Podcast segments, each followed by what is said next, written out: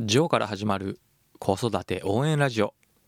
このラジオではワンオペ経験7年のジョーが子育てやビジネスにおける悩みや考え方を解説することで僕なりにあなたを応援します。こんにちは。いかがお過ごしでしょうか？ジョーでございます。昨日は祝日で昭和の日でしたね。僕はバリバリの昭和生まれなのですがこの昭和の日というのはあまり馴染みがないんですよね。というのもこの昭和の日は昭和天皇の誕生日ということなのですが2006年までは緑の日と呼ばれていたようですね。といっても祝日であるということに特に反対意見はありませんのでゆっくりと世間のお休みを楽しませていただきました。あとこの昭和はもう2つ前の年号になるのですが今は令和その前が平成でしたよね。平成生まれの方はついこの間まですごく若いなぁなんて思っていたのですがもう平成元年生まれの方が32歳とかですよね。うん合ってるかな？うん。まあいいや。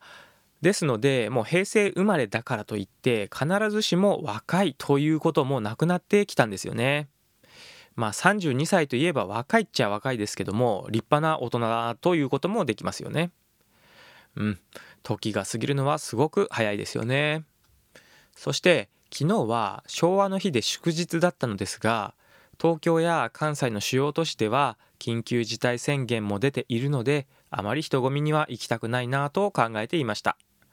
最近僕は家を購入しようと考えていて家の内見であれば特に人混みに入る必要もありませんしあとは単純に楽しいので数件内見をしてきました。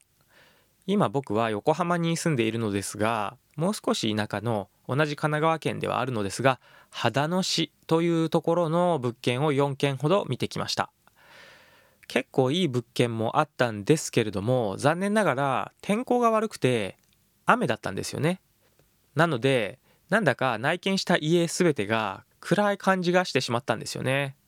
確かに家も綺麗であと土地も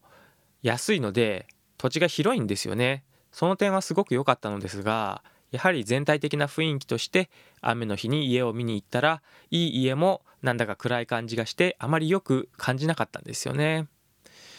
だから何なんだという話ではあるのですがこのような不動産を見に行く時はやはり不動産屋さんの営業の方と一緒に見に行くのですがこのような天気が悪い日は残念ながら購入しようと決める人は少なくなるんではないかと感じました。一見このような不動産業については天気は特に関係なさそうにも思えるのですが実は大切な要素の一つになるのだろうなと勝手に想像していました。農業であったり観光地やその観光地の飲食業あとはキャンプ場など自然を思いっきり相手にするような職業の方にとっては天候というものは大切で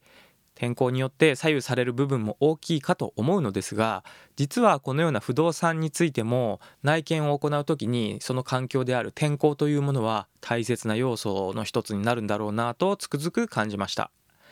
今回は天候が悪い日に内見をしたことによって新たな気づきを得ることができましたが実はこのようなことって多いのではないかと感じています。自分で経験することによって新しいことに気づけるということは自分が動いたことによって生まれることですよね。天候が悪い中内見するのは濡れるし嫌だなとかあとあまり家がよく見えないななどただ運が悪いなとネガティブな気持ちでいるだけで終わるのはとてももったいないと思うんですよね。逆に運が悪いかもしれないけど自分の立場だけでなく不動産屋さんの立場になって考えてみて天候によって売れ行きが変わってしまうということがあると考えることができると自分が相手に何ができるかということを考えたりあとは避けるべき点を自分の中で対策として持っておくということができるようになりますよね。自分を少し斜め上からぼやっと全体的に見てみる視点を持つことで多くの見方ができるようになりますので試してみてはいかがでしょうか。うん、なんか参考になりましたかね？うん。まあ僕はまたゆっくりと内見を続けて楽しみながら運命の物件を探し続けようと思います。今日は少し短めですが、ということで今日も一日素敵な時間をお過ごしください。概要欄に Twitter やブログのリンクも貼っていますので遊びに来てくれると嬉しいですそれではまた次回の放送でお会いしましょう最後まで聞いていただきありがとうございましたお休みの方は楽しんでくださいね。そしてお仕事の方僕も今日は仕事をします。共に頑張りましょう。じゃあまたね